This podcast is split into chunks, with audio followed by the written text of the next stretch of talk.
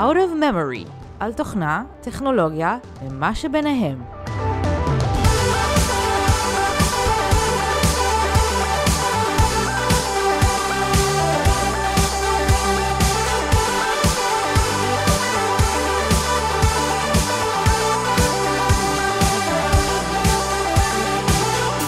ברוכים הבאים לפרק מספר 17 של Out of Memory. אני מיכה קאופמן. אני עופר זליג. הפרק היום יהיה פרק מיוחד שמוקדש לטכנולוגיה דווקא. אתם יודעים שאנחנו הרי פודקאסט שמתעסק גם בטכנולוגיה וגם בתוכנה. הרבה זמן לא דיברנו על טכנולוגיה. היום יהיה פרק מיוחד שבו עופר יספר לנו על הפיתוחים האחרונים של חברת SpaceX, uh, החברה של אילון מאסק, בפיתוח של uh, צי ספינות חלל חדש שנקרא Starship. למעשה זה התחיל מפוסט שעופר כתב בקבוצה שלנו בפייסבוק, שסיפר על הטסט שנקרא SN8. טסט שהיה מוצלח מאוד, למרות שבכל העיתונות בישראל לפחות, הוא קיבל כותרות אחרות לגמרי כאילו הוא נכשל. והחלטנו להקדיש פרק שעופר יספר לנו על הטסט הגדול הזה, שהתקיים ב-9 לדצמבר, לפני כמה ימים. מה היה לפניו, מה יהיה אחריו. רק לפני שנתחיל, שתי הערות קטנות. הערה ראשונה, את סקר המאזינים איבדנו בעין, ולמעשה דנו בו בפרק אה, שהקלטנו, שהיה אמור להיות הפרק 17 הזה, אבל הוא יהפוך להיות פרק 18 שיצא בשבוע שבועיים הקרובים, ושם נספר לכם את כל המסקנות והתובנות מהנתונים שאספנו שאתם סיפקתם לנו. הערה שנייה לא פחות חשובה, בזכות ההצבעות שלכם במוקדמות, הגענו לרשימת הפיינליסטים של סקר הפודקאסטים הגדול של גיק טיים של שנת 2020. תודה רבה, שאפו. אם אתם אוהבים את Out of Memory, תעזרו לנו להגיע לקהל עוד יותר רחב. רוצו והצביעו לנו בסקר, אנחנו נמצאים בקטגוריית טכנולוגיה, ואם uh, ניבחר כאחד הפודקאסטים האהובים בנושא טכנולוגיה, אז נקפיץ את כמות חובבי הטכנולוגיה והתוכנה שיחשפו לפודקאסט שלנו. אז בבקשה תיכנסו ותצביעו. את הסקר של גיק טיים תמצאו בדף הבית שלהם, geektime.co.il, או בקישור שנמצא בדף ובקבוצת הפייסבוק שלנו וגם בטוויטר שלנו, קשה לפספס.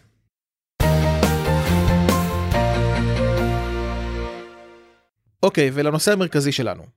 SpaceX, לטובת uh, שלושת המאזינים שלנו שעוד לא מכירים אותם, SpaceX היא חברה של אילון מאסק, היזם האגדי, זה שהקים את uh, טסלה ויצר מכוניות מדהימות שנוסעות לבד על חשמל, זה שהמציא את SpaceX עצמם, שזו חברה שיודעת למשל להטיס לחלל טילים שחוזרים חזרה למקום שממנו הם יצאו, דברים שנראים דמיוניים לגמרי. יזם שעושה דברים שכל מי ששומע את הרעיונות שלו אומר אין סיכוי שזה יקרה, איך בכלל בן אדם נורמלי מנסה להיכנס לדבר הזה, והוא נכנס לדברים האלה ומייצר עולם חדש מדהים. לאחרונה היה טסט גדול שעלה אבן דרך משמעותית מאוד ב-SpaceX. עופר, מה היה הטסט הגדול הזה? כן, אז בתשעה בדצמבר, SpaceX עשתה טסט מאוד משמעותי של אב טיפוס, של, אה, שנקרא SN8, SN8, אני אקרא לזה SN8 בהמשך, כי ככה פשוט uh, קוראים לזה בכל ערוצי היוטיוב ש, שמסקרים את זה כמעט 24 שעות ביממה, את כל הפיתוחים של SpaceX בנושא הזה. כתבתי עליו באמת פוסט בפייסבוק, כמו שאמרת, בקבוצה שלנו, והרגשנו ששווה להקדיש לזה פרק, פרק של uh, מה שנקרא גיק אאוט שכזה, שבואו נספר קצת יותר uh, בהרחבה על מה זה SN8, מה קדם לו, מה יבוא אחריו, מה ה-road map של SpaceX, מה הם מנסים להשיג וכן הלאה.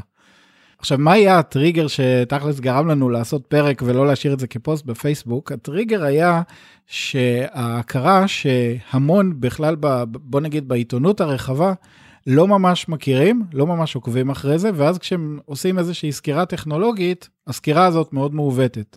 ואם מישהו חובב טכנולוגיה והוא קורא עיתונים, אתרי אינטרנט יומיים אה, מאוד נפוצים, לא נזכיר אותם בשמות, כולם יודעים איזה אתרים אה, נפוצים בארץ, הוא יקבל רושם מאוד אה, מעוות של המציאות.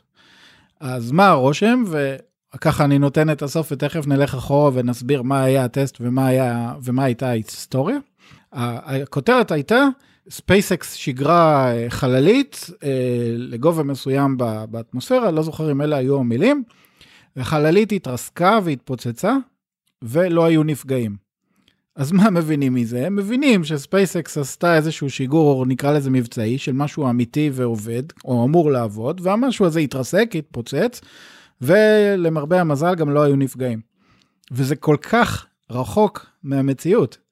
כי מה שספייסקס עשתה לא היה טיסה מבצעית, היא הייתה טיסה ניסיונית של אב טיפוס, של משהו שהם מפתחים אותו בצורה מתמשכת, ולמעשה הדבר הזה, לא רק שהוא לא נכשל, הוא הצליח, הטסט הצליח בצורה פנומנלית. הרבה מעבר למה שאילון מאסק עצמו, שהוא בן אדם אופטימי מטבעו, ציפה, והרבה יותר טוב ממה שרוב האנשים ציפו. אולי זו גם הזדמנות לומר שאפילו אילון מאסק בעצמו, לפני הניסוי, אמר שרוב הסיכויים שזה יתפוצץ בסוף. הוא אמר ששליש אה, סיכוי שהניסוי הזה יעבוד, כולם אמרו זה הרבה פחות משליש, ועזוב שזה יתפוצץ, הניסוי הצליח, בסדר? זה ממש היה טסט שהצליח ב-95% מהפרמטרים ומהדברים שהוא, שהוא ניסה למדוד, שלא לדבר על זה שיש להם ככה אה, מכוונים וסנסורים בכל פינה ברקטה הזאת שהם שיגרו, ככה שהם גם למדו המון גם ממה שהצליח וגם ממה שלא הצליח, ומשפרים את, ה, את אה, אבות הטיפוס הבאים. אוקיי, אז רגע, בוא נלך קצת אחורה, עופר. מה בעצם SpaceX מנסה להשיג, ואיך היא עושה את זה? אוקיי, שאלה מצוינת. כמו שהרבה יודעים, SpaceX היום, ואתה אמרת את זה קודם, משגרת בקצב אה, סיטונאי לחלל רקטה שנקראת פלקון 9, והרקטה הזאת יודעת לחזור לכדור הארץ ולנחות על הרגליים ובעצם להיות אה, רב-שימושית, reusable, שזה משהו מהפכני, שלא היה קודם. כן, זה לגמרי מהפכני, אני זוכר שהוא רק התחיל להגיד שהוא הולך לייצר דבר כזה, אמרתי לעצמי, אידיוט, זה לא יעבוד. איך זה יעבוד הדבר הזה? משגרים לחלל משהו שעד היום היה מתפרק והופך להיות זבל בחלל, אבל הוא צריך לחזור חזרה לאותה נקודה על רפסודה קטנה באמצע הים, לחזור לשם, זה נשמע מטורף לגמרי. אמרתי, אין סיכוי שזה יעבוד, והייתי בשוק שזה הצליח, כמו כל דבר אחר בערך שאילון מאסק עשה. כן, אילון מאסק הוא יזם אה, אופטימיסט, ולהיות יזם אופטימיסט זה טוב, אבל אה, הרבה חשבו שהוא יותר מדי אופטימיסט וחי באיזה לה לנד. אבל הנה הוא הצליח. הניסיונות הראשונים של הטיל הזה לחזור נכשלו, פעם הוא פספס את אותה רפסודה, את אותה ספינה שבה הוא היה אמור לנחות, פעם אחת נגמר לו הדלק טיפה קודם, אבל אחרי זה שלושה, ארבעה, חמישה ניסיונות כאלה שנכשלו, זה התחיל להצליח. ומאז הם עשו יותר ממאה אה, חזרות של הרקטה שלהם מכדור הארץ, וככה הם חוסכים המון בעלויות. יופי, אז הם חוסכים בעלויות וחוסכים גם אה, זבל אה, של טילים בחלל, זה גם חשוב. אבל הנה, כבר יש לנו טיל אז מה החדשות עכשיו? מה מנסים עכשיו לעשות? יש טיל כבר שיודע לחזור. יפה, אז משנת 2012, אני חושב, אה, לא יודע אם קצת קודם, אילון מאסק התחיל עם איזשהו חזון של לגרום לאנושות להגיע למאדים באיזשהו שלב. למה? כדי שמאדים יהיה איזשהו אה, פולבק של אם קורה משהו בכדור הארץ, איזשהו אסון, והאנושות אה, צריכה ל... לה, כן, משהו כנראה קצת יותר מזה, יותר כמו אה, אסטרואיד או מלחמה גרעינית או לא יודע מה, אז, אז שלאנושות אה, יהיה מקום אה, לברוח אליו. אז הוא דיבר על מאדים, אבל זה לא רק מאדים, אוקיי? אנחנו מדברים כל הזמן על מאדים, וזו מטרה חשובה. אבל בעצם הוא רוצה להתחיל לפתח צי של ספינות חלל, שיהיו להן יכולות מאוד uh, משמעותיות, גם להגיע למאדים, גם לירח, גם uh, להיות מה שנקרא אינטרפלנטרי, uh, כלומר לכל פלנטה אחרת, ושהרקטה הזאת, החללית הזאת, תהיה רב פעמית. תוכל לנחות חזרה בכדור הארץ. למה חשובה הרב פעמיות? היא חשובה כדי להקטין את העלות פי אלפים, אוקיי? תחשוב שאילון מאסק אוהב לי להשתמש בדוגמה הזאת, תחשוב שאתה עולה על מטוס, טס לאנשהו, לא, לא השנה, השנה לא הרבה עולים על מטוס, אבל, אה, אבל ב-2019 ובשאיפה ב-2021, אתה עולה על מטוס, והמטוס הוא חד פעמי, אוקיי? אתה טס לא יודע לאן, ללונדון, אבל המטוס הוא חד פעמי. כמה יעלה לך כרטיס טיסה?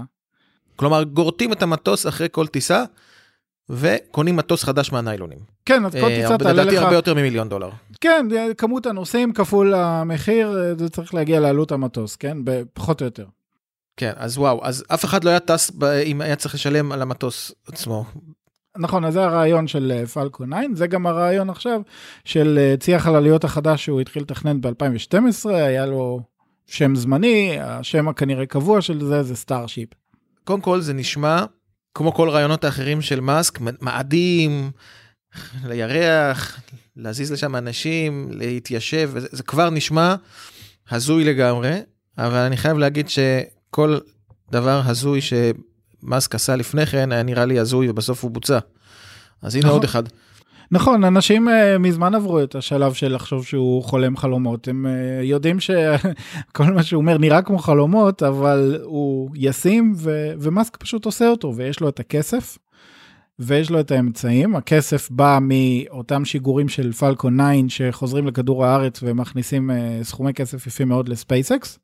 של שיגורי לוויינים עבור נאסא, עבור אה, רשויות ממשלתיות אחרות בארצות הברית, עבור אה, ישראל אפילו, היה, ש... היה משהו שנכשל, כן, עמוס 6 שהתפוצץ על אה, כאן השיגור באיזשהו סטטיק פייר טסט שהם עשו, וזה חבל, אבל זה די נדיר, זה די נדיר.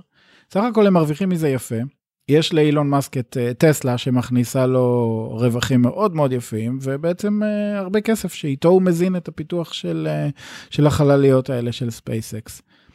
אז בעצם רגע אז מה כל כך מהפכני פה אז הוא לוקח Falcon 9 ועושה אותו יותר גדול כדי שאפשר לשים עליו גם אנשים. נכון משהו כזה רק שאתה לא פשוט יכול לקחת את פלקון 9 ואתה יודע באיזשהו אוטוקאד להגדיל אותו פי כמה אז אתה צריך לעשות איזשהו דיזיין אחר. והדיזיין האחר הזה צריך שיהיו לו כמה יכולות, לא רק להגדיל את הפלקון 9.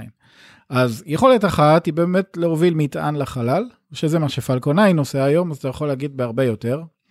היכולת השנייה היא להוביל אנשים לחלל, ואנשים, אז שוב, היום יש את מה שנקרא אה, דרגון. דרגון היא קפסולה על הפלקון 9, שאיתה מביאים אנשים לתחנת החלל הבינלאומית, זה כבר עבד פעמיים.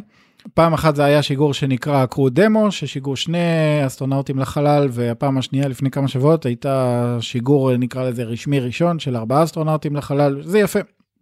אבל אילון מאסק רוצה להביא בין 100 ל-200 אנשים לחלל, לאותם שיגורים של Starship, שיגיעו בסופו של דבר למאדים, ולא 4, 5, 6. כלומר, Falcon 9 זה כמו טוסטוס קטן, ועכשיו הוא מייצר אוטובוס. ענק, יותר, מאוטובוס. כן, אני חושב שהאנלוגיה הזאת נכונה. ויהיו עוד יכולות לחללית הזאת.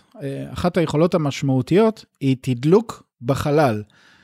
הוא דיבר הרבה, אני לא אכנס פה לכל הפרטים כרגע, יש מצגות מאוד יפות, וידאוים של אילון מאסק ביוטיוב, שהוא מסביר את הדברים האלה.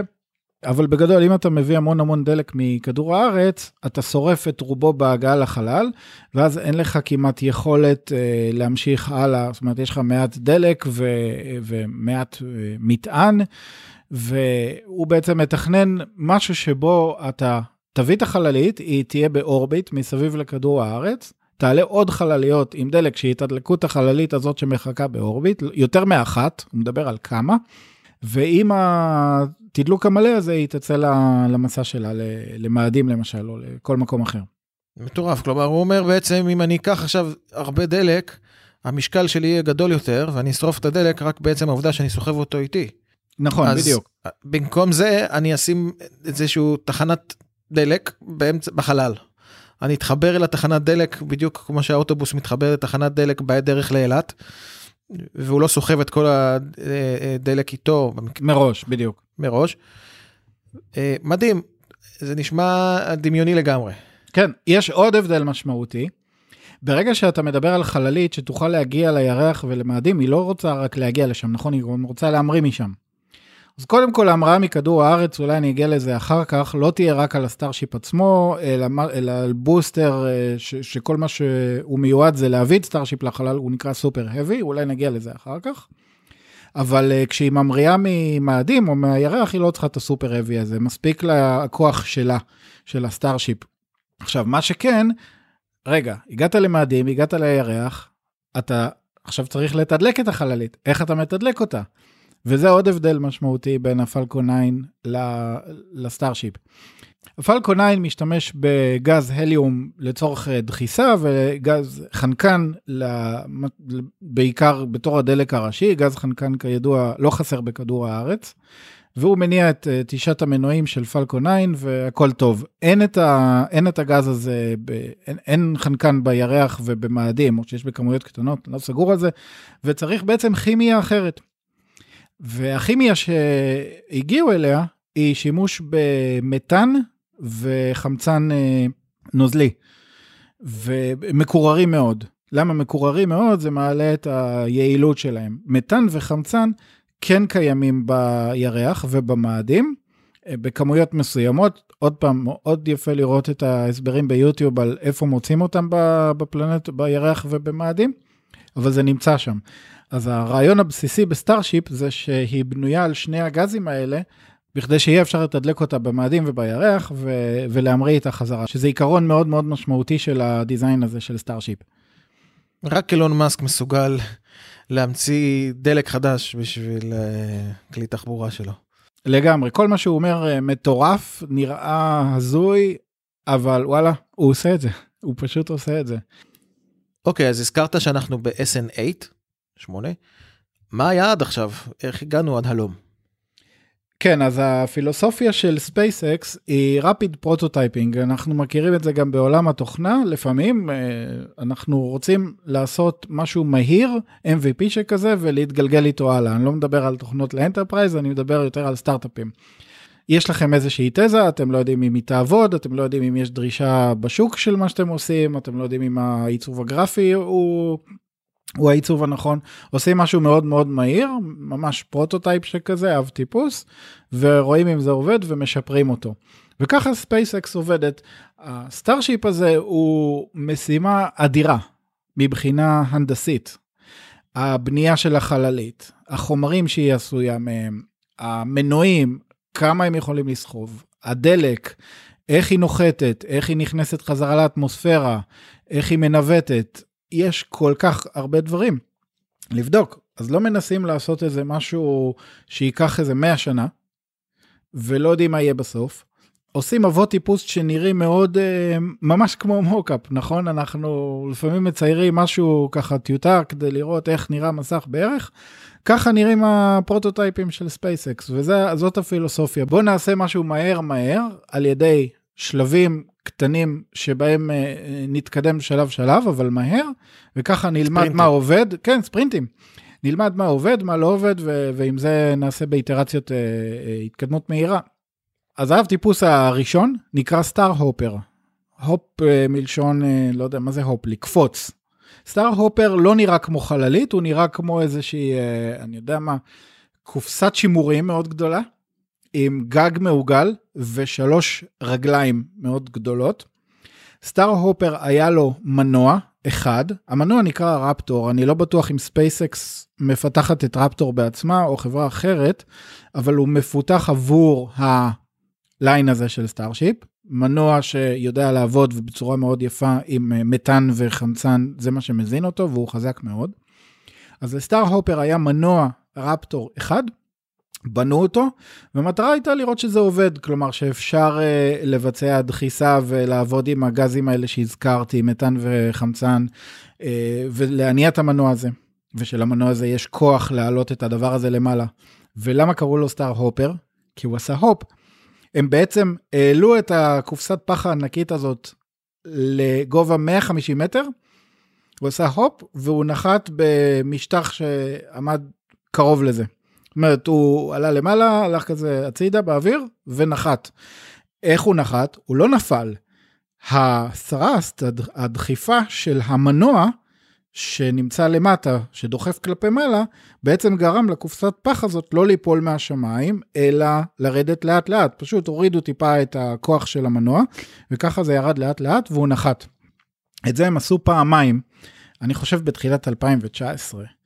אה, אם אני זוכר נכון, או 2018, ו, ואנחנו מקליטים את הפרק הזה עכשיו סוף 2020, אנחנו לא יודעים אם הוא יוצא בתחילת 2021 או לא, אבל תראו כמה לוח הזמנים פה הוא מאוד מאוד קצר, מ Star Hopper ל-SN8, שהוא ה prototype הבערך שמיני. לפני SN8, השמות של הניסיונות הראשונים היו MK1 ו-MK2, כמובן ש-MK זה ראשי תיבות, מיכה קאופמן.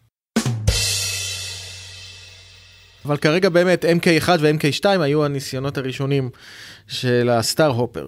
לא, היה סטאר הופר, ואז היה MK1, MK2 לא יודע מה היה גורלו, ו-MK3 לא, היה, לא, יודע מה היה, לא זוכר מה היה גורלו, אבל הם היו דיזיינים שבסוף נגרסו. הם לא עבדו מאיזושהי סיבה שאני לא זוכר כרגע בעל פה. אני חושב שזה היה סוג המתכת שבו השתמשו, או, או כמות המנועים, אני לא כל כך זוכר כרגע. אבל uh, זה נגרס, ואז בעצם uh, מה שהיה אמור להיות MK3 או MK4 הפך להיות SN1. מה זה SN? serial number. ספייסקס וטסלה לפעמים טובים בשמות uh, יצירתיים במרכאות, לפעמים השמות האלה בכוונה לא יצירתיים, במקרה הזה SN1 זה serial number 1. נראה לי די, זה מאוד יצירתי, החוסר יצירתיות פה זה היצירתיות. כן, יש לאילון מאסק גם חברה שנקראת בורינג קומפני, שבורינג זה משחק מילים מבריק. בורינג זה יכול להיות משעמם, וזה יכול להיות אה, bore, מלשון לחפור. חברה שחופרת מתחת לאדמה. אז לחברה, באיזשהו הומור עצמי אה, מאוד מודע, אה, נקראת בורינג קומפני. זהו, אילון מאסק טוב בלתת אה, שמות יפים לדברים. הסטארשיפ נקרא בהתחלה BFR, שהשם הרשמי של BFR, הראשי תיבות הרשמיים זה Big Falcon Rocket. אבל אילון מאסק טען שה-F הוא לא פלקון, הוא מילה אחרת, ואותה נשאיר למאזינים שלנו לדמיין. אבל זה מה שאילון עצמו טען. אז אה, כן, אז, המשיכו, אז המשיכו מ-SN1, ובעצם בנו פרוטוטייפים של משהו שכבר מתחיל להיראות כמו חללית. כשאני אומר מתחיל, עדיין קשה לראות את זה חללית, אין לזה אף למעלה. זה, זה נראה כמו קופסת פח, אבל הרבה יותר גדולה מהסטאר הופר, קופסה כזאת אה, ארוכה לגובה. ומשם ועד היום זה נראה דומה, רק שמאוד כמובן פיתחו גם את הדיזיין, גם את הדברים שרואים, גם את הדברים שלא רואים, אה, בחומרים ובהרכבה. אבל אה, זו קופסה כזאת שהקוטר שלה הוא 9 מטרים, הגובה שלה, הגובה הכולל שלה הוא משהו כמו 50 מטרים, SN1 התחיל עם פחות מזה, כי אמרתי, לא היה לו גם את החלק של למעלה, של האף, של הקדימה. 50 מטרים, בואו, זה, זה, זה בית של 15 קומות, משהו כזה, בואו דמיינו איזה גודל, זה רק החללית.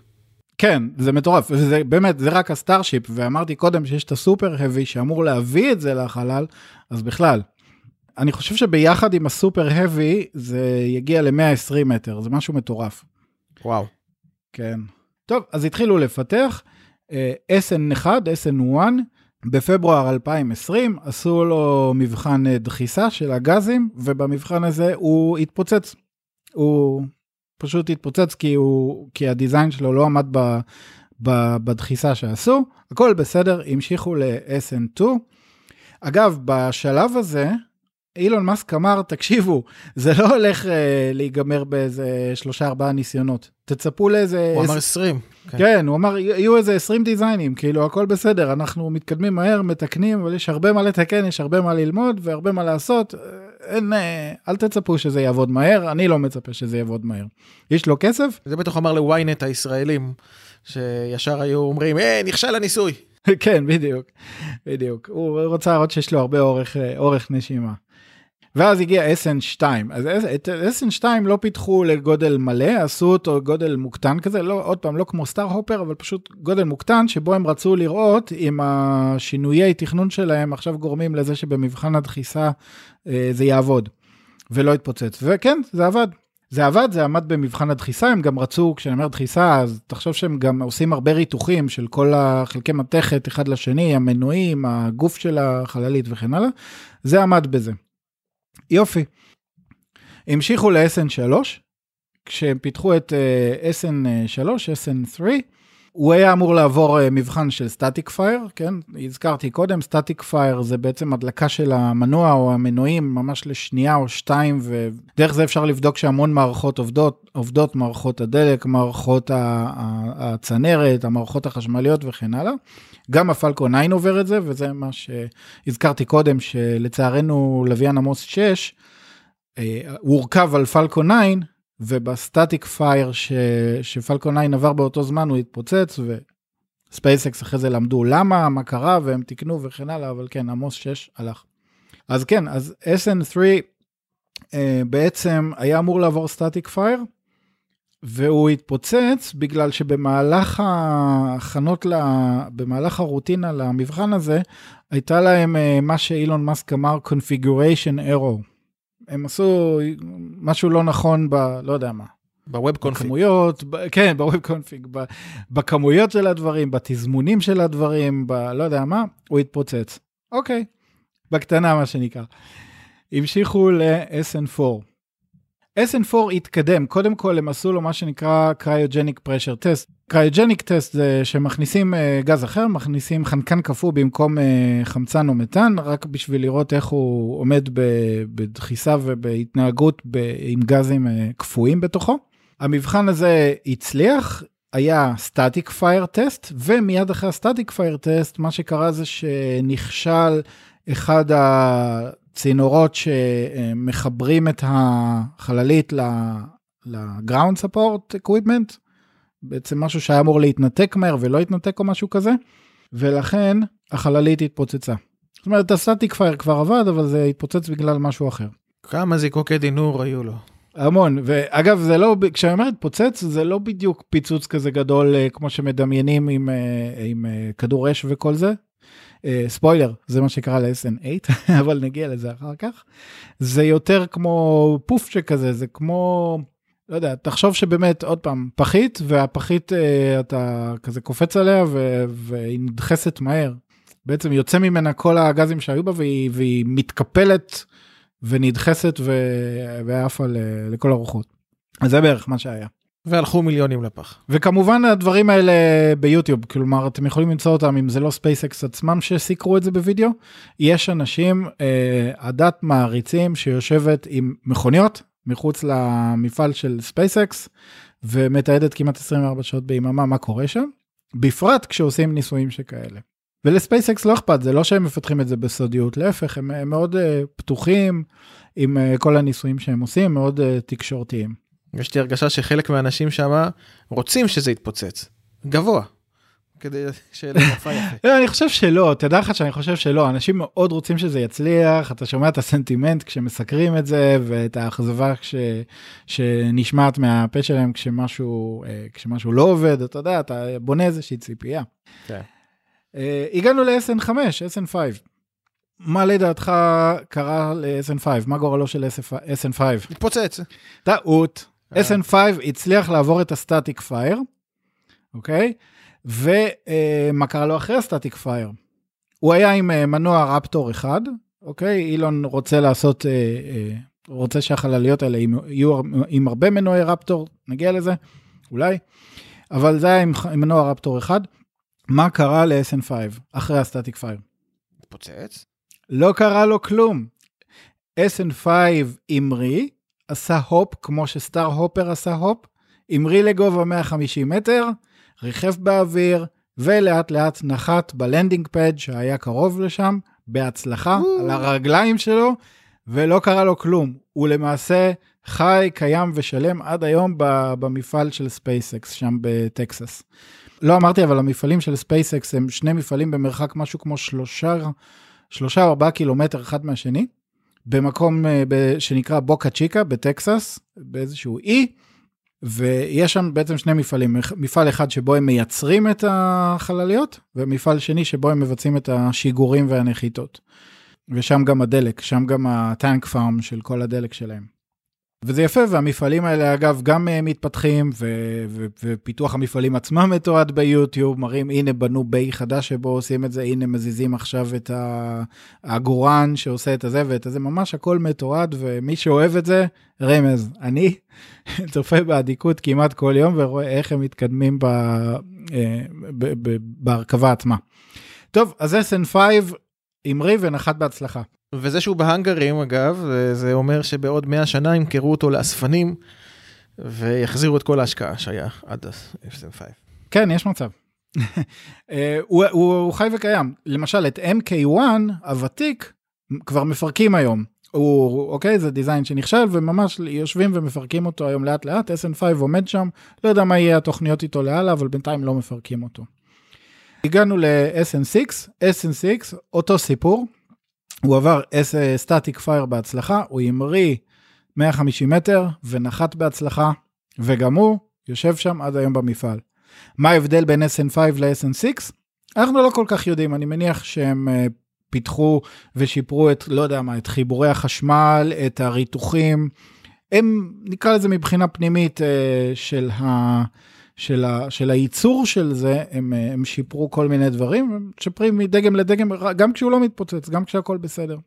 אם נרוץ אגב קדימה, אז למשל אילון מאסק אמר ש-SN15, SN15, עתידי, שלא יגיע עוד כל כך הרבה זמן, הוא, הוא אומר כל דגם אה, משתפר, אבל הוא אומר ב-SN15 צפויים שינויים מאוד משמעותיים, לרבות לפלדה שבה משתמשים למבנה שלו, ועוד כל מיני דברים אחרים. אוקיי, זה SN15, אבל בינתיים הדגמים רצים. הגענו ל-SN7, SN7, SN7 אה, דווקא נכשל, היה שם איזושהי דליפה.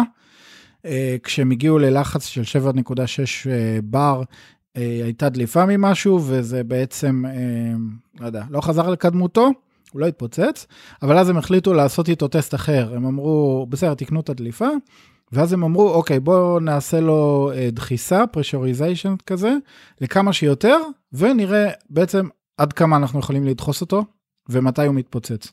ואז הם הגיעו איתו למשהו כמו 8 בר, ואז הוא התפוצץ, ויופי. והגענו ל-SN8, SN8, בעצם ה prototype שלשמו התכנסנו כאן היום. מה היה ב-SN8 ולמה הוא כל כך משמעותי? SN8 הוא ה prototype הראשון שבו SpaceX הרכיבה nose cone, את האף, את הלמעלה, ואת ה flaps, אוקיי? ה flaps האלה זה, מה זה? זה כנפיים, כנפונים שכאלה, כאשר יש זוג flaps למעלה באף, וזוג flaps למטה, בבסיס, הבסיס נקרא באנגלית aft, אה, לא יודע מה זה, כן, הבסיס של החללית, ועם הכנפונים האלה, החללית הזאת אמורה לדאות בנחיתה שלה. הוא בעצם הדגם הראשון שנראה כמו חללית סטארשיפ מלאה. שוב, עדיין זה prototype, עדיין זה נראה קצת מכוער, כי הכל מתכת כסופה כזאת, וממש רואים את כל הריתוחים וכל הפסים, ואתה יודע, יש כל מיני חוטי חשמל שכאלה שעוברים מחוץ לחללית, עזוב שזה לא אסתטי. זה גם לא נראה כל כך עמיד, זה בטח לא, אי אפשר לטוס ככה לחלל. אבל שוב, זה לא מעניין, זה אב טיפוס, הם לא ישקיעו, הם ישקיעו הרבה בפיתוח, אבל הם לא ישקיעו שקל איפה שלא צריך. כרגע מתמקדים בשלדה, רוצים לגרום לדבר הזה לעבוד קודם כל, אחר כך יגיעו כל הדברים היפים. בוא נראה שזה עובד, בוא נראה שזה נדחס, בוא נראה שהמנועים עובדים מהר, חזק, אמינים, שזה, שזה נוחת. אבל ב-SN8 כבר זה נראה לפחות חיצונית כמו חללית, כי הוסיפו לו את האף כן, והשפיץ. כן, פעם ראשונה שזה נראה כמו חללית ממש. אוקיי, אז מה SN8 ניסה לעשות? רגע, לפני שמה SN8 ניסה לעשות, בואו נדבר רגע על הכנפיים ועל הדינמיקה של מה החללית אמורה לעשות. אמרנו שהיא אמורה לחזור לכדור הארץ. כמו שאנחנו יודעים, האתגר הגדול בלחזור לכדור הארץ הוא הכניסה לאטמוספירה, נכון? כן. אילן רמון אה, נהרג במעבורת קולומביה, כי בכניסה לאטמוספירה היא נשרפה בגלל איזשהו חור שהיה שם, לא ניכנס לזה עכשיו. כן, יש טמפרטורה מאוד גבוהה שחיכוך גורם לכניסה לאטמוספירה, mm-hmm. ואם החללית לא מצופה בחומרים, מצופה לגמרי, כולל לא, לא להשאיר שום סנטימטר שדרכו יכול לחדור החום האדיר הזה ולשרוף את החללית ולפוצץ אותה עם כל הנוסעים בפנים, אז זה מה שקורה, כן? כמו שאילן רמון, זכרו לברכה. נכון, כן. החום הוא, כמו שאתה אומר, אדיר. התכנון של Starship הוא שחצי ממנה, ועוד פעם, זה קצת קשה למי שלא ראה את זה, קצת קשה לתאר את זה בעל פה באודיו, אז תלכו ותראו, אה, גם בפוסט שעשיתי בקבוצה בפייסבוק יש תמונה של החללית וגם ביוטיוב יש המחשות נהדרות ממש של איך זה אמור לעבוד, גרפיקה, אנימציה מדהימה. חצי מהחללית אמור להיות מצופה בעריכים שעמידים אה, בחום. למה רק חצי? כי זה בעצם החצי שלה שיהיה, שיהיה מופנה לכיוון האטמוספירה כשהיא נוחתת. בעצם הם יספגו את כל החום, הם uh, בעצם יגרמו גם לחיכוך הגדול, כלומר יאטו מאוד את החללית. כלומר, כל הגוף של החללית מופנה לכיוון אותו, uh, אותה שכבת אטמוספירה. ברגע שהחללית מאיטה, עכשיו עדיין צריך לגרום לה לנחות. איך גורמים לה לנחות? היא לא, אה, היא לא טסה עם מנועים ומאטה לאט לאט ומגיעה למסלול נחיתה. היא צריכה לנחות אנכית ולבד. איך היא עושה את זה? בוא נאמר אחרת יותר, אולי היא בעצם נופלת. כשהיא באה לכדור הארץ בעצם זאת נפילה חופשית. עד שלב מסוים. היא נופלת, אבל בגלל שרוצים עדיין להשתמש בשטח הפנים הגדול שלה כדי ליצור את אותו דרג, את אותו חיכוך, כדי שהיא תיפול לאט, היא צריכה ליפול אופקית, ולא אנכית. היא לא צריכה ליפול כמו עמוד. אז איך היא נופלת אופקית? היא נופלת על ידי הכנפיים האלה. שבעצם אה, תחשוב שצנחן שעושה צניחה חופשית, נכון, הוא פורס את הידיים והרגליים שלו אה, בצורה אינסטינקטיבית, כמו שציפור נגיד עושה עם הכנפיים, אותו רעיון. הכנפיים הקדמיות והאחוריות גורמים לה להתאזן ולדאות למטה בצורה מאוזנת, היא עדיין נופלת, אבל היא נופלת בצורה איטית יותר עם הרבה יותר אה, חיכוך עם האוויר. אוקיי, אז זה דבר אחד. עכשיו, אחרי שהיא נפלה אה, והגיעה כמה שיותר למטה בצורה כמה שיותר נגיד איטית במרכאות, בזכות זה שהיא בצורה אופקית עם הכנפיים האלה, עכשיו מגיע השלב האחרון של הנחיתה. והיא צריכה, אמרנו, לנחות אנכית. איך היא עושה את זה? היא מדליקה את, ה, את המנוע האחד או יותר ממנוע אחד שלה, בעצם עושה... אותו מנוע שהעלה אותה למעלה. כן, כן, כן, כן, כן, כן, חלק מהמנועים שהעלו אותה למעלה. שוב, חלק מהם לא יודע מה יהיה בדיזיין הסופי. כרגע SN8 היה עם שלושה מנועים, תכף אני אתאר את ה, מה קרה בניסוי. אה, והוא הדליק שניים מהם לנחיתה, אה, במקרה הזה. המנועים האלה ועוד ת'רסטס uh, כאלה, זאת אומרת uh, בוסטים כאלה שיכולים להיות או באף או במקרה הזה בתחתית החללית, גורמים לה פתאום להתאזן. קוראים לדבר הזה בלי פלופ. למרות שיש כאלה שאומרים שבלי פלופ זה בכלל השלב הקודם שבו היא בירידה מה... לתוך האטמוספירה עושה, לא, לא משנה. אני מתאר לעצמי שאנשים שיושבים בתוך החללית, הם בהתחלה נופלים בצורה אופקית, ואז כמה מטרים לפני הגעה לכדור הארץ, פתאום כל החללית מסתובבת ועכשיו היא הופכת להיות אנכית. אני מניח שזה בטח גורם להם לבלי נכון. משהו בבטן. כן, נכון, אבל זה הבלי פלופ של החללית, לא של האנשים, אבל אתה צודק. מדברים על אה, זה שזה כן. כוחות, אה, ג'י גדולים בדבר הזה. לא, תחשוב, אתה, אתה, אתה נופל בצורה מאוזנת, ורגע לפני שאתה נוחת, אתה, כל החללית מסתובבת והופכת להיות אופקית, כן, ואז המנוע מלמטה מתחיל לעבוד כדי שהירידה תהיה אה, מאוד איטית. כן, בדיוק. אז היא הופכת לאנכית, כן, והמנוע הזה נותן את הדחף כלפי מעלה כדי שהנחיתה תהיה אנכית ורכה. בשלב האחרון הזה גם אה, נפתחות הרגליים שלה, אמורות להיות לה שש רגליים כאלה שיכולות לשאת את כל המשקל, היא נוחתת והכל טוב ויפה. ואז היא ניתנת לשימוש רב פעמי. טוב, אז uh, הגענו לניסוי של uh, SN8, אני בתחילת uh, משהו כמו 8-9 בנובמבר כתבתי פוסט בפייסבוק, כתבתי תשימו לב, הניסויים הגיעו לשלב האחרון של הסטטיק פייר וכל זה, וממש ביום יומיים הקרובים צפוי הניסוי הגדול שבו היא תמריא, אגב לא ל-150 מטר אלא להרבה יותר. אני חושב ש-14 קילומטר. זה היה אמור להיות 15 קילומטר במקור, וזה שונה ל-12 וחצי, לא כזה קריטי. זה המון. לא יודע למה, אתה, יודע, חישובים של דלק, של הכוחות של המנוע, לא, כן, לא כזה משנה לצורך העניין של הניסוי. אז זהו, זה קרה חודש אחרי, אוקיי? ותגידו, מה חודש אחרי? אבל תקשיבו, ההתקדמות היא מטאורית.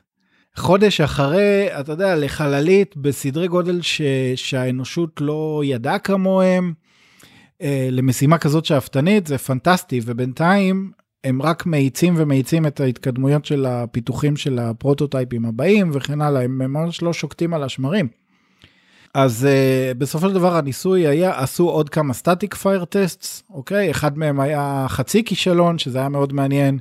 הבעירה של המנוע גרמה לבטון, אה, בעצם העיפה בטון מהרצפה שמתחת ל- לכאן ההמראה, uh, והבטון הזה ניתז על אחד הצינורות שם, וגרם לזה ש...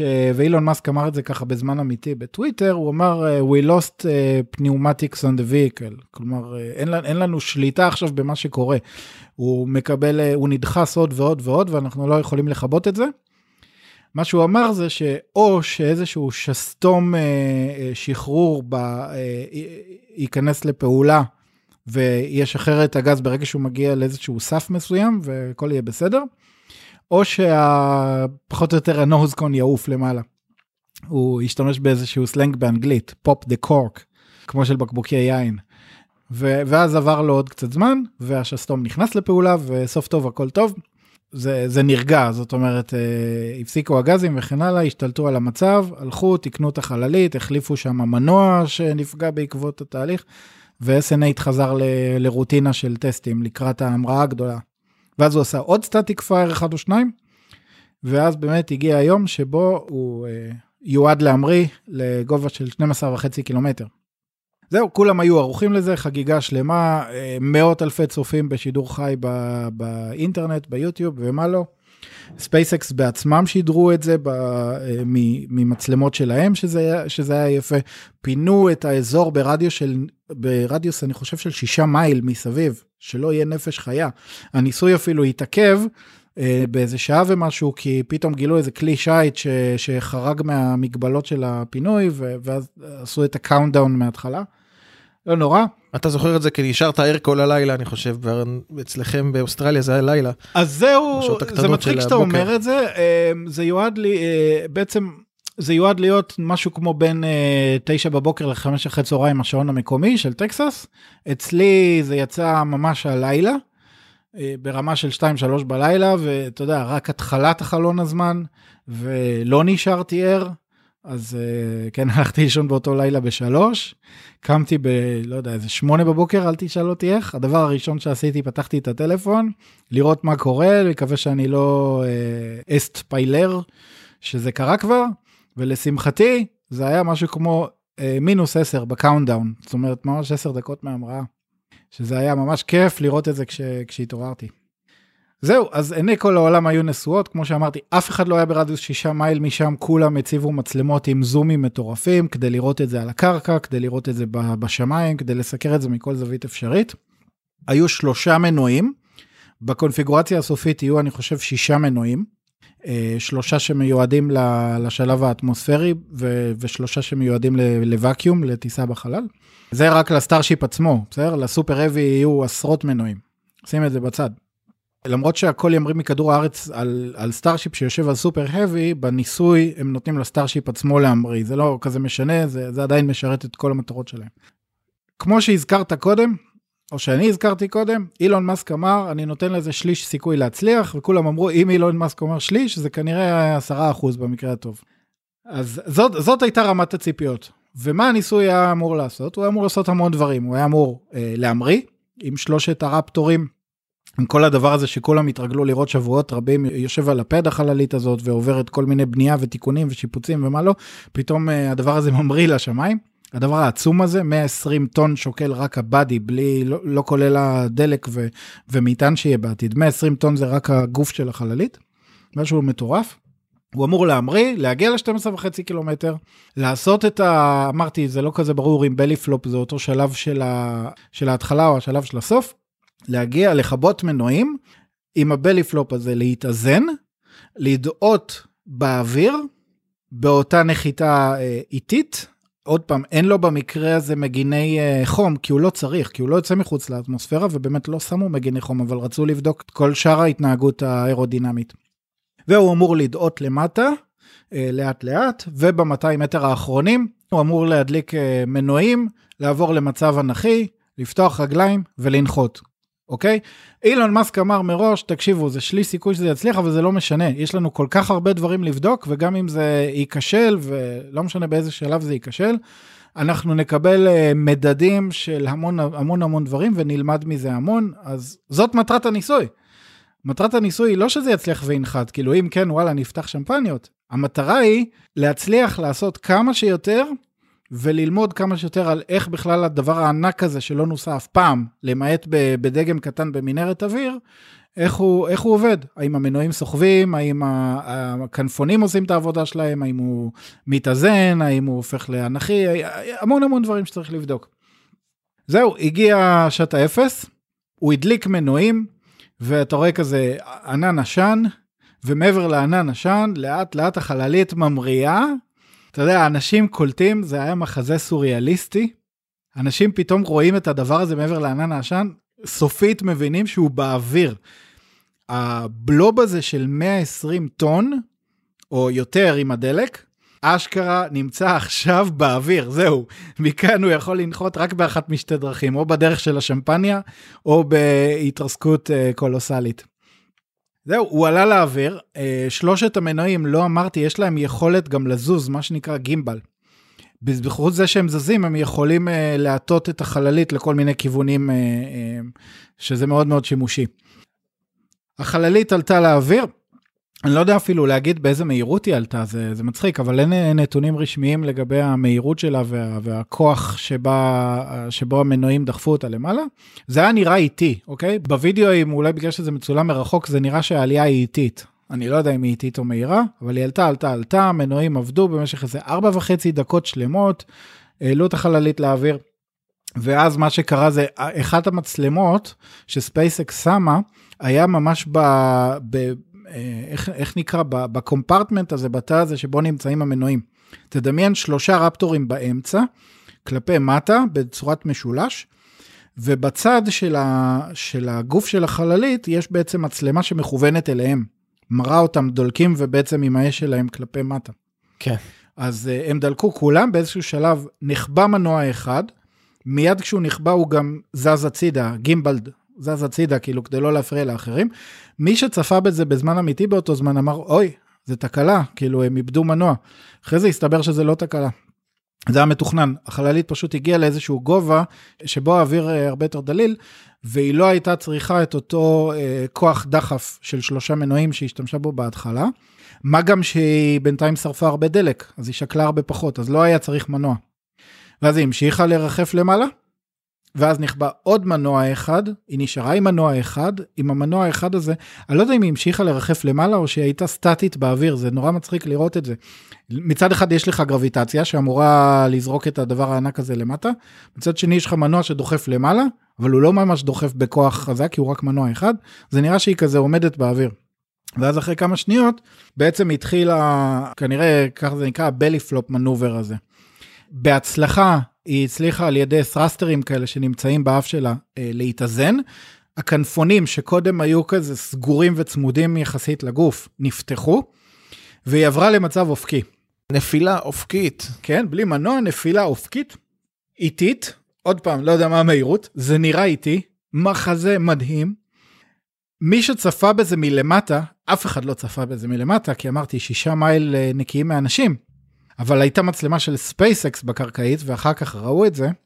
זה נראה כמו בניין, תחשוב שזה בניין של 12 אה, קומות, זה מה שהם אמרו שזה בערך שווה ערך לאיזה 12 קומות, תחשוב שבניין בצורה אופקית נופל עליך, נופל מלמעלה מהאוויר.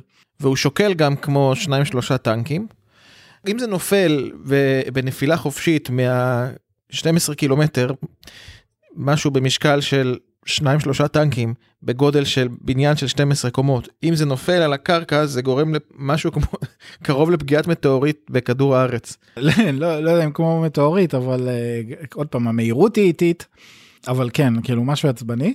לא בהנחה שזה נופל נפילה חופשית אני מדבר לא ב... אה, כן אז היא דעתה דעתה לה בכיף וכולם ככה אתה יודע אה, השתהו כל מי שראה את זה וצילם את זה בווידאו ויש על זה מלא תיעודים ביוטיוב.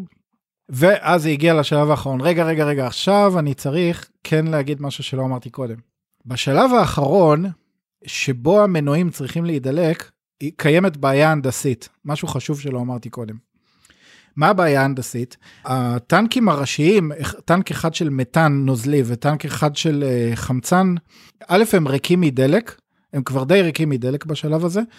ב', בגלל שהחללית אופקית, אין להם מספיק לחץ, תחשוב שהדלק צריך להגיע מהם למנועים על ידי צינורות. אין מספיק לחץ להביא את המעט דלק שיש, אם יש בהם, למנועים. לכן התכנון של Starship הוא כזה שיש לה שני מה שנקרא header tanks. טנק אחד של מתאן קטן, כמו כדור כזה, הוא קטן יחסית והוא נמצא בין הטנק הראשי של המתאן לטנק הראשי של החמצן. ויש header אה, טנק אחד של חמצן שהוא נמצא בראש האף, בראש החללית. ושניהם משחקים תפקיד בנחיתה, בשלב הסופי הזה. הצנרת בעצם עוברת למצב שבו מה שמזין את המנועים זה שני ההדר טנקס האלה. וזה גם היה אחד האתגרים ההנדסיים שהניסוי הזה אה, היה אמור לבדוק. וזה מה שמאפשר את הבעירה הסופית שלה וההאטה הסופית של החללית לקראת נחיתה. אוקיי, אז החללית סיימה לידות, ובערך 200 מטר, בגובה 200 מטר, היא עשתה את אותו מנובר סופי, שבו המנועים האלה נדלקים והופכים אותה למצב אנכי. היא עשתה את זה בהצלחה, ההדר טנקס אה, הביאו את הדלק למנועים, שני מנועים נדלקו, אני חושב שזה מה שתוכנן, שניים מתוך השלושה. והיא עברה מיד למצב אנכי, היה ממש מקסים לראות את זה. אגב, היא עברה למצב אנכי בצורה יותר יפה ויציבה מהאנימציה שמישהו הכין. ובכלל זה מדהים לראות איך האנימציה שאותו אחד הכין כמה חודשים קודם, אה, זהה כמעט לחלוטין למה שקרה בפועל, לרבות הצילומים מתוך תא המנועים. מדהים, מדהים, מדהים. רק שהוא באנימציה שלו, המעבר הזה מאופקי לאנכי היה אפילו יותר, אה, תחשוב, נדנדה כזאת של ילדים בגינה, אז היא כאילו מתנדנדת לצד השני לפני שהיא ככה מגיעה לאמצע. אז אצלו, באנימציה זה היה הרבה יותר אלים ממה שקרה בפועל. בפועל זה היה הרבה יותר עדין ויפה. מקסים. כן. אבל אז מיד, מיד איך שהיא עברה למצב אנכי, מה שקרה זה שאחד המנועים, ופה אני מדבר ברמה של שניות בודדות, שנותחו אחר כך אה, הלוך ושוב, אחד המנועים פתאום אה, במקום אש צהובה, פלט אש ירוקה, רפרנס למשחקי הכס, מי שראה, וגם מה שקורה אחרי שרואים אש ירוקה. ואז הוא נכבה, והמנוע שלידו לא זוכר אם זה עם האש הירוקה נחבא ואז המנוע שלידו נחבא או שלא זוכר בדיוק מה היה התהליך.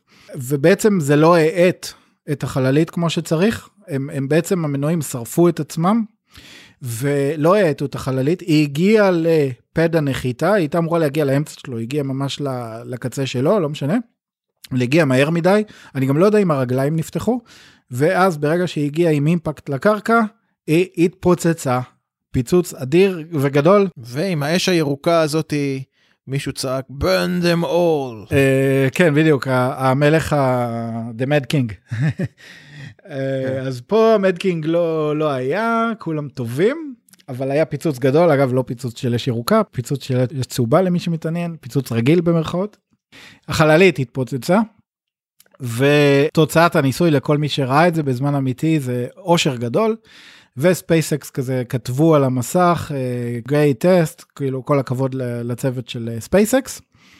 והכל טוב בעצם החללית אה, הניסוי הזה הגיע למשהו כמו 95% ממה שהוא היה אמור להגיע הצלחה פנטסטית שלא רק שזה הצליח בצורה פנטסטית והרוב הצליח חוץ מהנחיתה הסופית גם אמרתי המטריקות אותם סנסורים שהם שמו בכל מקום בחללית נותנים להם המון המון מידע. על איך החללית מתנהגת, איך הדינמיקה שלה מתנהגת, איך הכנפיים מתנהגות, איך המנועים, איך הלחץ של הדלק, איך מה לא. כן, בעצם אפשר להגיד שכמעט הכל הצליח, חוץ מהמייל האחרון, או לא אפילו מייל, 200 מטר האחרונים. האחרון של כן, הנחיתה, ש... כן. שקצת היה מהר מדי וגרם לזה ש... זה לא, היה, לא, לא נחת ברכות, אלא קצת מהר מדי ושרף את כל, את כל הפוצץ את החללית. היו כל כך הרבה שלבים קודם שבהם זה היה יכול להיכשל. וזה הצליח בצורה פנומנלית. לגמרי. חוץ מאתרי חדשות בישראל שתיעדו את זה כהתפוצצה חללית לא הצליח הניסוי. לא רק בישראל אגב, גם איזה אתר או שניים בעולם, אבל זה לא, זה לא שאני מלמד זכות על האתרים הישראלים, הם כולה תרגמו מאתרים בעולם, אז אתה יודע, אני נותן להם אפילו פחות קרדיט. הם אמרו כן, חללית התפוצצה, הלו, מה זה התפוצצה? אתם שוכחים שאת כל הדרך שהיא עשתה עד זה, ש... ש... שחשבו שהיא תיכשל הרבה יותר קודם, כן? חשבו שהיא לא תמריא בכלל עם השלושה מנועים. ושאם היא תמריא, היא לא תעשה את ה belly flip, אתה יודע, כמו השיר הזה שאנחנו שרים בהגדה של פסח, דיינו. כן.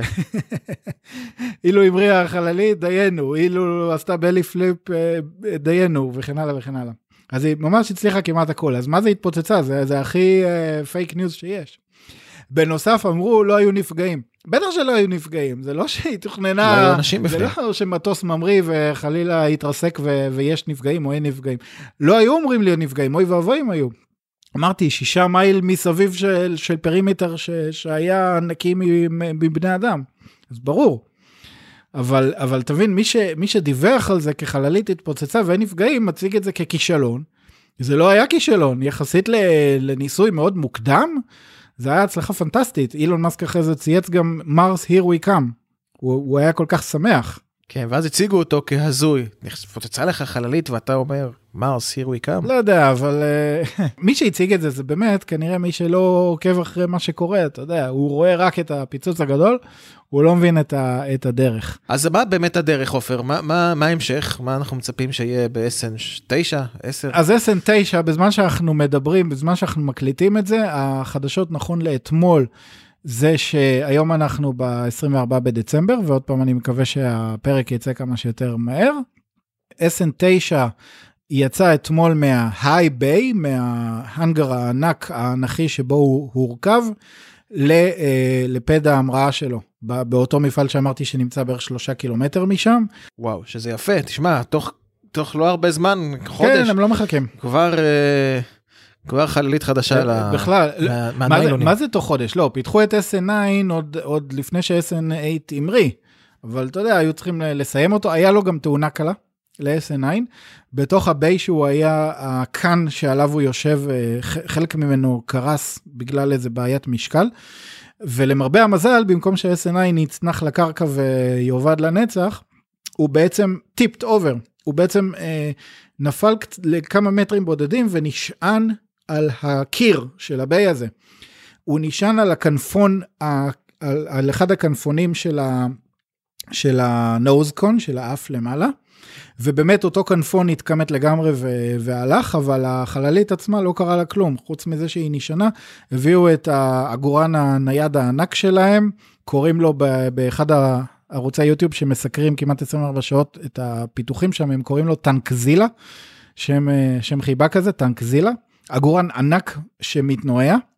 הם הביאו את העגורן, הם חיברו אותו למעלה, הם אה, אה, אישרו אותו ל- לעמוד אנכית, תיקנו למטה את, ה- את הפד שזה יושב עליו, והחליפו אותו, ו- והוא חזר, uh, הכל טוב. אחרי זה בדקו נזקים, הנזק היחיד זה באמת הכנף למעלה באף, וגם יש איזה קמת בכנף למטה, החליפו את שתי הכנפיים האלה. מה זה החליפו? החליפו מהר. SN10, שגם הוא בפיתוח, גנבו לו כנפון אחד או שניים והחליפו, וחוץ מזה בדקו ואין עוד נזק. אז הכל טוב ויפה. בא שמאי של חברת הביטוח ולא עשה שם טוטלוס. כן, אני מניח שכל כנף כזאת עולה כמה מיליוני דולרים טובים, שלא יהיה ספק. אז אה, אוקיי, אז מתי ממריאה? יפה, אז, אז היא עכשיו על, ה, על הפד, ו, ואז הם אה, מהר אה, יתפרו מה שנשאר לתפור. אני יודע למשל שהיום הרכיבו לו עוד מנוע, מסתבר שהיו לו שני ראפטורים, ואת ה Raptor השלישי הרכיבו היום על, על, על ה pad. זה שהוא ב pad ההמראה לא אומר שהוא ממריא ישר, עדיין עושים עליו קצת עבודות. מניח ששבוע אחר כך יהיה לו static fire, ואז שבוע אחר כך עוד איזשהו static fire, אה, סליחה, לפני ה static fire גם עושים לו משהו שנקרא cryo proof, את אותו... אה, אה, גז אה, אה, קפוא שמכניסים כדי לבדוק שהוא, שהוא עומד בקיפרון הזה ולא קורה כלום. ואני מניח שהניסוי של SN9, הניחוש שלי יבוא לקראת סוף ינואר. חדשות משמחות יותר יהיו אם זה יהיה קודם.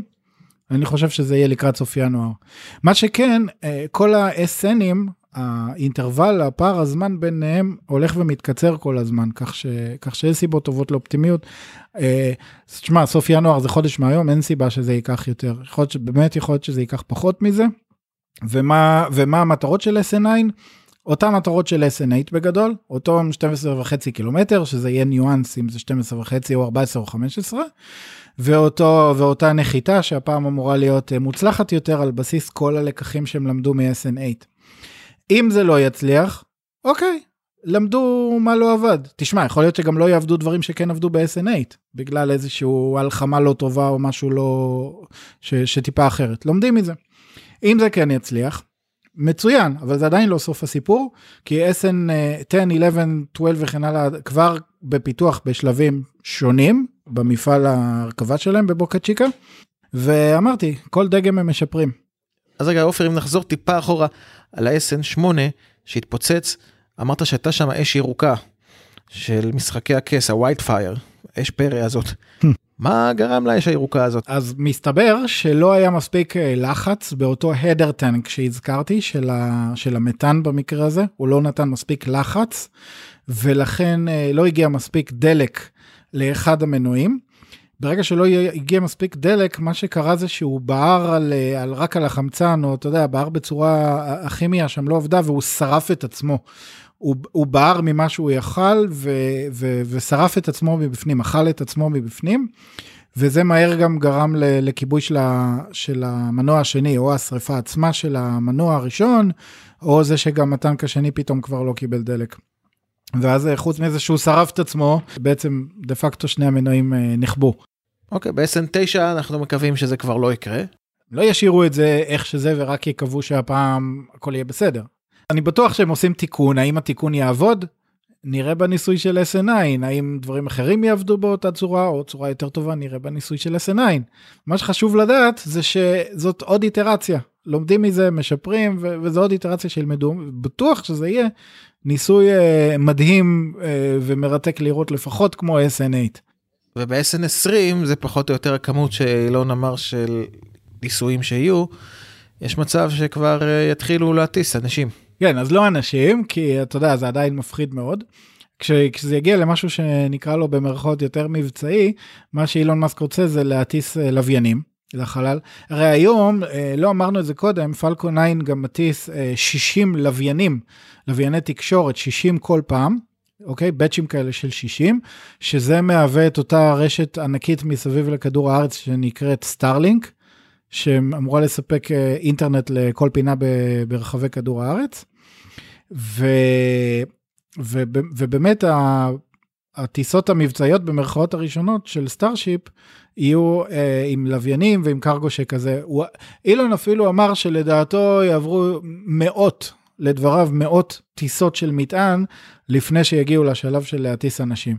עכשיו הדרך עוד ארוכה כי זה לא רק להטיס אנשים זה גם לחשוב זה גם כל נושא התדלוק בחלל שבכלל עוד לא בוצע שום אה, אה, תכנון הנדסי לגביו. יש עוד הרבה עבודה. כן זה גם הסופר האבי ה Super Heavy הוא אגב ה prototype הראשון שלו גם בתהליכי בנייה במפעל בבוקה צ'יקה אבל ייקח עוד זמן עד שהוא יהיה אז זה דרך ארוכה אבל היא לא ארוכה ברמה של שנים רבות. עכשיו אילון הוא אופטימי לא יודע כמה יודעים, אבל אה, מבחינת המחזור ההקפה של כדור הארץ סביב השמש ושל מאדים סביב השמש, משהו כמו פעם ב-26 חודשים, יש חלון הזדמנויות אה, קטן, שבו אם רוצים להמריא למאדים, uh, זה הזמן uh, להמריא מכדור הארץ, ככה שההגעה למאדים תהיה כשהוא במרחק הכי קצר שלו מכדור הארץ. כל 26 חודשים. כן, בואו אולי למאזיננו נאמר שטיסה למאדים, אם אתם מתכננים, קחו בחשבון שבזמן הקצר הזה שעופר מדבר עליו, שבו מאדים נמצא הכי קרוב לכדור הארץ, ייקח לכם שבעה חודשים של נסיעה ב Starship הזאת. כן, שבעה רק הלוך. זמן נסיעה מכדור הארץ, רק הלוך לכל צד, כלומר, כן, אתם צריכים הלוך וחזור 14 חודשים. אה, אז אם מתכננים שבוע חופש במלון במאדים, קחו בחשבון שבעה חודשים הלוך, שבוע ושבעה חודשים חזור. ושכחת עוד משהו, אתם גם צריכים לבנות את המלון, כי אתם מגיעים למאדים ואין שם כלום, אתם בני אדם הראשונים. עזוב, זה לא, זה לא לפרק של היום, יש סיפור שלם של איך בונים מושבה במאדים, אבל בגדול מדובר על אה, כמה עשרות סטארשיפים שיגיעו לשם עם המון אנשים, עם המון uh, מטען, חלק מהסטארשיפים יביאו מטען שייתן לבנות את המושבה הזאת ולייצר דלק חזרה ו- ומה לא, וזה סיפורים שלמים, אבל מדובר על המון חלליות. זה נראה לא נורמלי, הוא מדבר על מאות חלליות, על דברים שלא היו מעולם, ואתה אומר, הבן אדם הזוי, אבל הוא לא בן אדם הזוי כי, כי לבן אדם יש קבלות, הוא עושה, הוא אומר ועושה. כן, יש לו היסטוריה שכל דבר הזוי שהוא אמר עד היום, הוא עשה אותו, אז כנראה גם זה הוא יעשה. אבל רק רציתי לציין פה שהזמן הקצר של מאדים, לק... הקרוב של מאדים לכדור הארץ זה שבעה חודשים, אז uh, קחו את זה בחשבון. כן, והוא אמר 2024 ואולי 2022 אם יהיה לנו מזל. בוא, 2022 לא יקרה עד כמה שההתקדמות מהירה, רמה של טיסה למאדים, ואתה יודע, לפני זה צריך להגיע לירח, ולפני זה צריך להגיע להרבה דברים. זה לא יקרה ב-2022. אז זהו, אז יש הרבה אתגרים, והעתיד מסעיר ומרתק.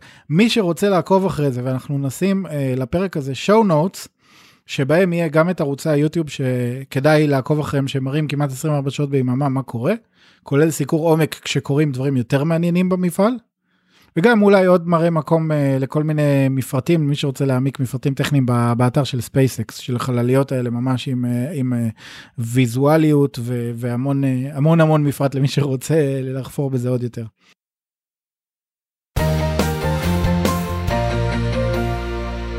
עד כאן פרק 17 של Out of Memory. אתם יודעים שבסיום כל פרק אנחנו מזכירים לכם תמיד את קבוצות הפייסבוק והטוויטר והאפליקציות שבהם אפשר להאזין לנו. את זה אתם מכירים. הפעם יש לנו בקשה אחרת.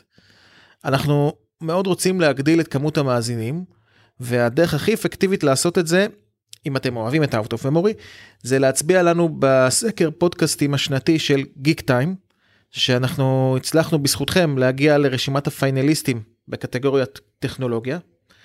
אז קישור לסקר תמצאו בדף ובקבוצת הפייסבוק שלנו ובטוויטר שלנו. אז בבקשה בבקשה כנסו לשם ותצביעו ל-out of memory כמה שיותר כדי שאנחנו נוכל להגיע ליותר ויותר אנשים שאוהבים טכנולוגיה. זה הכל להיום. נתראה בפרק הבא של Out of Memory. ביי עופר. ביי מיכה.